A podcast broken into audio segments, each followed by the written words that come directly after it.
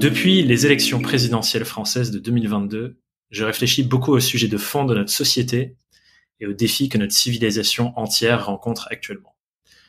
La pandémie du Covid, les futures potentielles maladies similaires qu'on traversera, la crise du dérèglement climatique, la disparition de la biodiversité, la division des idéaux représentés par les votes des Français aux différentes élections, l'inflation qui nous frappe cet hiver, l'explosion du prix de l'énergie, les sécheresses répétées avant même le début du mois d'août, les feux de forêt, les pénuries céréalières et les pénuries de gaz, la guerre en Europe, qui nous fait d'ailleurs oublier que des dizaines d'autres pays sont en guerre depuis des années, voire des décennies.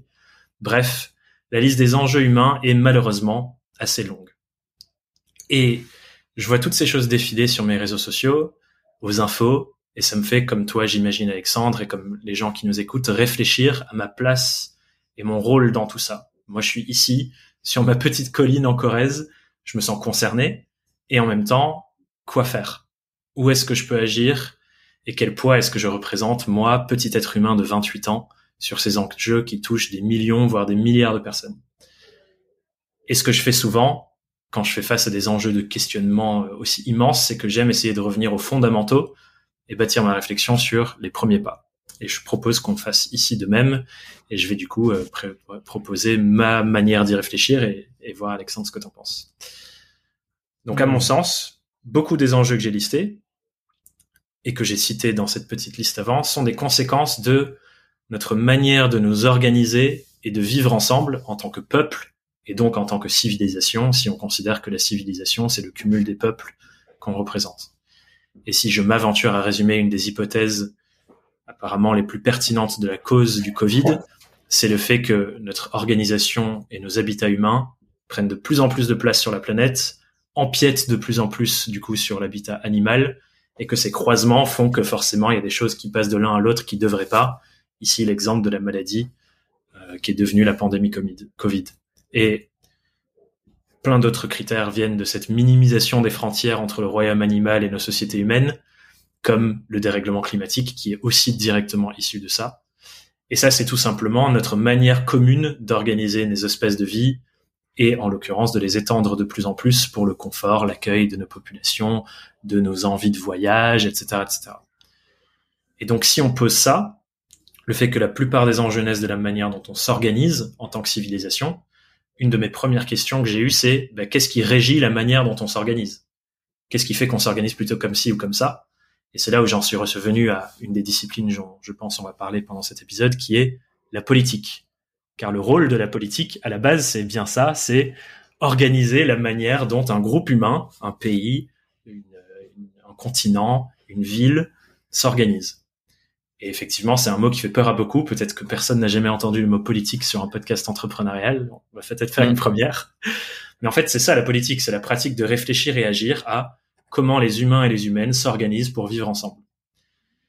Et du coup, c'est vers là que j'ai orienté beaucoup de mes réflexions sur euh, ces catastrophes que nous traversons et ces enjeux de notre civilisation, en me demandant c'est quoi le rôle de la politique là-dedans et comment la politique traite ces sujets? Et comment elle s'en empare et c'est quoi les solutions qu'elle propose? Et du coup, je me suis intéressé énormément à la politique pendant les élections et depuis, notamment sur la dimension écologique qui me préoccupe beaucoup. Et dans la majorité des propositions que je vois avancer, ou des idées qui sont défendues, ou même des décisions qui sont prises par le gouvernement, par l'Assemblée, par le Parlement, j'ai l'impression que ce qui règne comme enjeu prioritaire, c'est l'économie. Et que les actions sont toujours justifiées, soit en disant on peut pas faire ça, ça mettrait en péril l'économie, soit en disant ben ça on peut le faire parce que c'est pertinent à la fois économiquement et écologiquement. Et j'ai l'impression donc que l'économie est un énorme filtre décisionnel dans comment est-ce qu'on organise les êtres humains entre eux. Et en soi, c'est un argument qui se tient parce que bah, si l'économie s'écroule, on sait que euh, il se passe ce qui se passe en ce moment, inflation, etc. Et des conséquences négatives. Et donc la question que je me pose à ce moment, c'est ok, mais c'est quoi l'économie en fait? Et une définition que j'ai trouvée que j'aime bien, qui est certes un peu résumée, mais je trouve qui permet de bien comprendre les choses, c'est de dire que l'économie, c'est la somme de toutes les transactions qui s'opèrent. Et une transaction, c'est un échange de valeur entre un individu et une entreprise ou entre deux entreprises. C'est les fruits et mmh. légumes qu'on achète au marché, c'est le nouveau micro qu'on achète pour créer du contenu, c'est le prêt qu'on prend à la banque, c'est toutes ces choses-là. Et la somme de toutes ces petites transactions qu'on fait tous et toutes tous les jours, ça fait ce gros truc, ce gros pâté qu'on appelle l'économie et que notre politique se bat si fort pour maintenir. Et donc, quand je vois ça, je me dis, OK, pour trouver une solution aux enjeux de civilisation et aux enjeux du monde qu'on traverse ensemble, on doit agir sur l'organisation des êtres humains. Pour agir là-dessus, on doit agir sur la politique. Et pour agir sur la politique, a priori, il faudrait agir sur l'économie. Et la bonne nouvelle, c'est que nous ici, toi Alexandre, moi et chacun d'entre nous, chacun, chacun et chacune des personnes qui écoutent ce podcast, en fait, nous sommes les principaux et les principaux acteurs de l'économie. On est à la fois les individus qui font des transactions en achetant et qui consomment, et on peut décider ce qu'on consomme, et nous aussi, on est les entreprises, les indépendants ou les entreprises qui ont développé un peu plus quand on a grossi, et on peut décider de ce qu'on propose et de ce qu'on vend. Les deux parties de l'équation de chaque transaction, et donc, si on fait le cumul de tout ça, de l'économie. Hmm. donc, L'enjeu de l'épisode, Alexandre, c'est de réfléchir ensemble à cette question basée sur ce que je viens de dire. Comment on fait pour devenir des entrepreneurs dont le monde a besoin et comment on fait, donc l'individu, et comment on fait pour construire une entreprise, donc la structure, dont le monde a également besoin et qui peuvent influencer l'économie dans le sens de résoudre les problèmes qu'on voit aujourd'hui dans le monde. Je te passe la parole. Sacrée introduction. Euh, j'adore le raisonnement, j'adore les dominos hmm. que tu présentes. Euh, est-ce que tu me permets d'être euh, un tout petit peu pessimiste avant de commencer? Tu me, Je peux te permettre d'être complètement pessimiste. Il n'y a pas de règle ici et l'idée c'est d'explorer tout ce qui est présent. Quoi. Je suis d'accord avec tout ce que tu as dit, sauf un tout petit bémol sur la fin, qui malheureusement un gros bémol. le politique regarde l'économie et l'économie regarde la finance. Hmm. Et ça, c'est un sujet sur lequel, malheureusement, je, ne vois pas comment toi, moi, les millions d'indépendants et les millions de TPE en France peuvent avoir un impact majeur. Je vais m'expliquer. En fait, on est passé d'une économie qui était majoritairement euh, agricole les deux derniers siècles à une économie industrielle et à une économie qui s'est financiarisée. Euh, le volume des transactions financières est, devenu incontrôlable. Ces transactions financières sont en très grande majorité prises par des algorithmes qui font du micro-trading. Yes. Les banques malgré certains accords internationaux qui s'appellent les accords de Bâle, accords de Bâle 1, Bâle 2, etc., détiennent en fonds propres une infime partie de leurs engagements. Yes. Et donc, ce qui euh,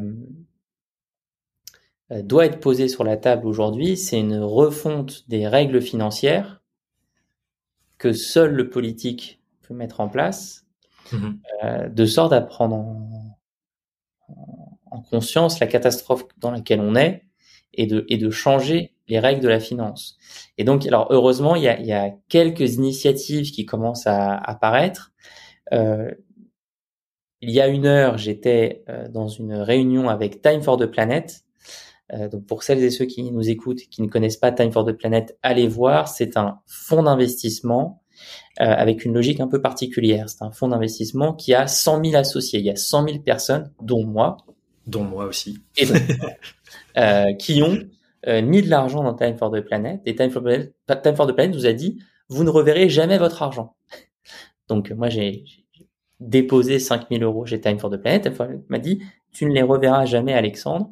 Nous allons investir cet argent dans des euh, entreprises qui portent des innovations qui peuvent sauver la planète, qui peuvent réduire massivement euh, les émissions de gaz à effet de serre, la consommation de carbone, etc.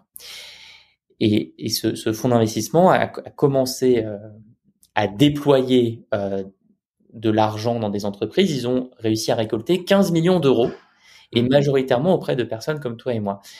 Dans l'appel, dans la réunion qu'on faisait avec euh, certains, certaines personnes de l'équipe Time for the Planet, on, on réfléchissait à la question comment expliquer que Time for the Planet réussit à obtenir de l'argent de dizaines de milliers de salariés Hmm. et de beaucoup d'indépendants, mais a énormément de mal à, et, et n'arrive pas à récupérer de l'argent de la part de fonds d'investissement Hmm.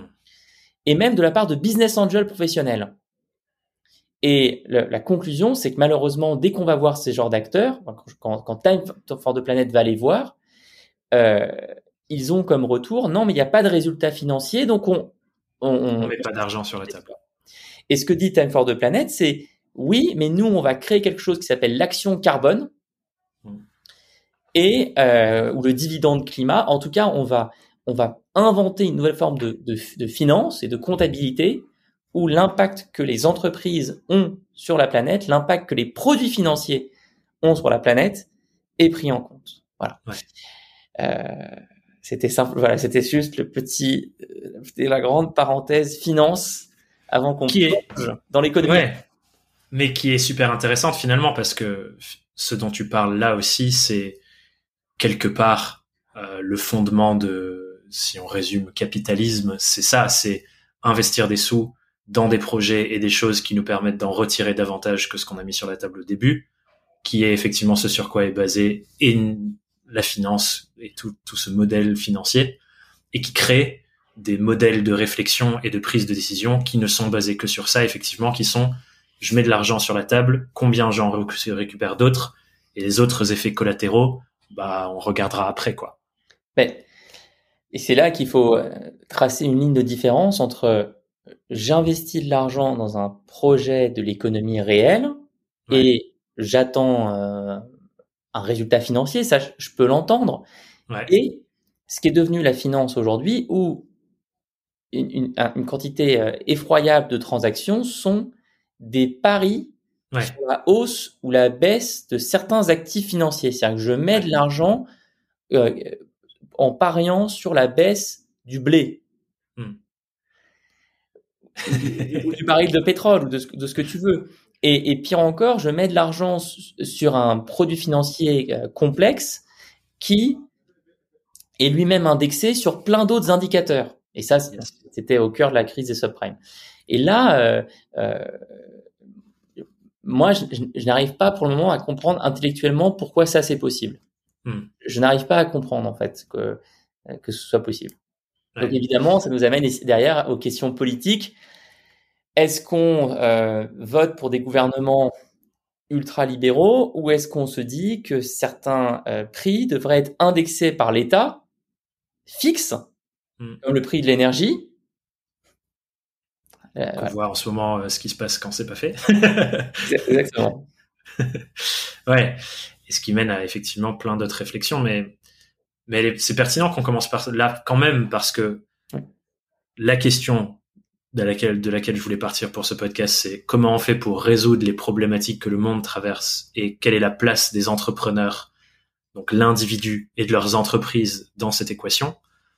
J'entends qu'il y a une grande partie qui est encore malheureusement très difficile à résoudre parce que même des acteurs comme Time for the Planet qui s'attaquent à changeons la manière dont la finance est régie se frottent au fait que bah, les modèles de prise de décision, les manières dont les gens qui ont une énorme partie des finances fonctionnent, ne prend pas ça en compte encore.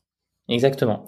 Et après, on peut euh, du coup faire le pont entrepreneur et finance. Euh, À quel niveau, moi, entrepreneur, j'interagis avec le secteur financier? Bah, J'interagis dans le choix de ma banque, de mon Ouais. compte professionnel. Est-ce que euh, je choisis une banque qui respecte l'environnement ou pas, ou qui s'en fout Euh, Est-ce que euh, mes investissements financiers, euh, je, je, mes placements à titre individuel, je les fais en prenant ce sujet en compte ou pas. Là, on, là, par contre, il y a un impact réel. Ouais, parce que et peut-être que tout le monde ne mesure pas à quel point c'est le cas en, en écoutant ce podcast, parce que je sais que la gestion de l'argent est un grand sujet pour plein d'indépendants et d'indépendantes. Mais l'argent qui dort sur un compte bancaire ne dort pas sur un compte bancaire, il est utilisé par l'institution à qui vous avez donné cet argent pour le conserver, pour investir sur plein de différentes choses, et c'est comme ça que les banques se rémunèrent. Et donc certaines banques font des paris et des jeux d'investissement sur certaines choses, et d'autres sur d'autres, et du coup c'est intéressant de savoir comment notre argent est utilisé. Et pas toutes les banques sont égales dans leur démarche là-dessus, c'est clair. Oui, et d'ailleurs, pour être honnête, il y a des banques pour particuliers comme Gringot, ouais. G-R-E-E-N-G-O-T, qui, elles, ont une approche euh, ultra éco-responsable. Ouais. À ma connaissance, peut-être que je suis passé à côté d'une énorme nouvelle, je n'ai pas encore vu de communication de la part de, euh, à destination des pros, à destination des entrepreneurs sur ces sujets. Je, Moi non plus. Moi non plus, et ni les grandes banques traditionnelles, j'ai l'impression que le choix est toujours le choix du moins pire plutôt que le choix de qui a les vraies bonnes, euh, bonnes pratiques. Gringot est un super exemple à citer, mais que moi j'utilise personnellement comme mon compte de dépenses personnelles où j'envoie de l'argent. Il est limité à, je sais que quand j'arrive à zéro, je peux plus dépenser et c'est juste ce que j'utilise pour mon budget personnel.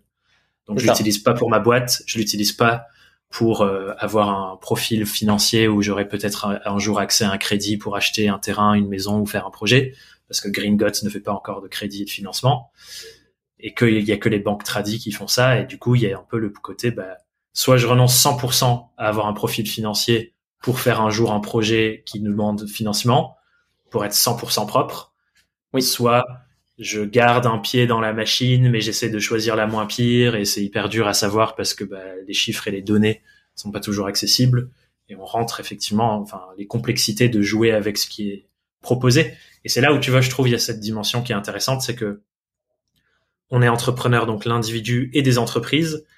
Et déjà, notre premier rôle avec nos entreprises, c'est de faire en sorte que nos propositions, ce qu'on met sur le marché, soient propres et respectueux de ces enjeux de, des enjeux notamment éco-responsables, ce que bah, beaucoup d'entreprises ne font pas encore le pas de vraiment faire à fond.